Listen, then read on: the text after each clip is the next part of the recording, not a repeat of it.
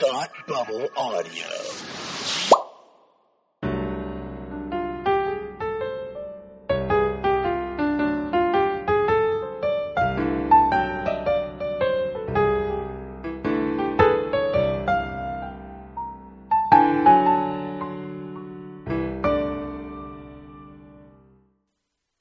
Welcome to the Read Up Podcast, where we talk about books intellectually and stuff. Today's book is Dear Martin by Nic Stone. In some ways, Dear Martin hails from the same group of novels as The Hate You Give, but author Nic Stone takes the book in a different direction, choosing to remain a little isolated and, in some ways, realistic in the way The Hate You Give kind of veers in a different direction, kind of veers towards fiction and not realism.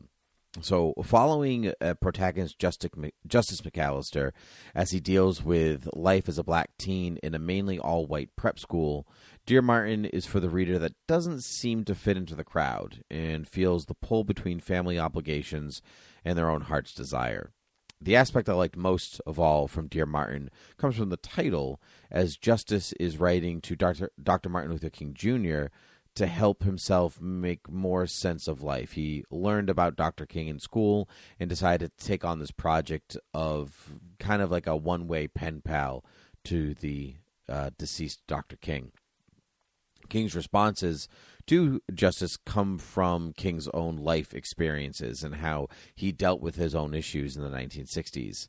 It's a quick, enjoyable, if sometimes harrowing read uh, so pick up Dear Martin if you're looking to connect with some of the greater issues surrounding our country in an accessible way, but maybe don't necessarily want to dive into kind of the the tome that the hate you give is. Dear Martin is a, a very quick, accessible version of that.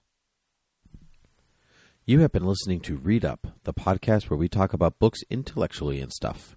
You can find Read Up on Twitter at Read Up Podcast and the host at Timothy PG13. Rate and review Read Up on iTunes and listen on any place podcasts can be found. Head over to patreon.com slash thoughtbubbleaudio to support all of your favorite Thought Bubble Audio podcasts.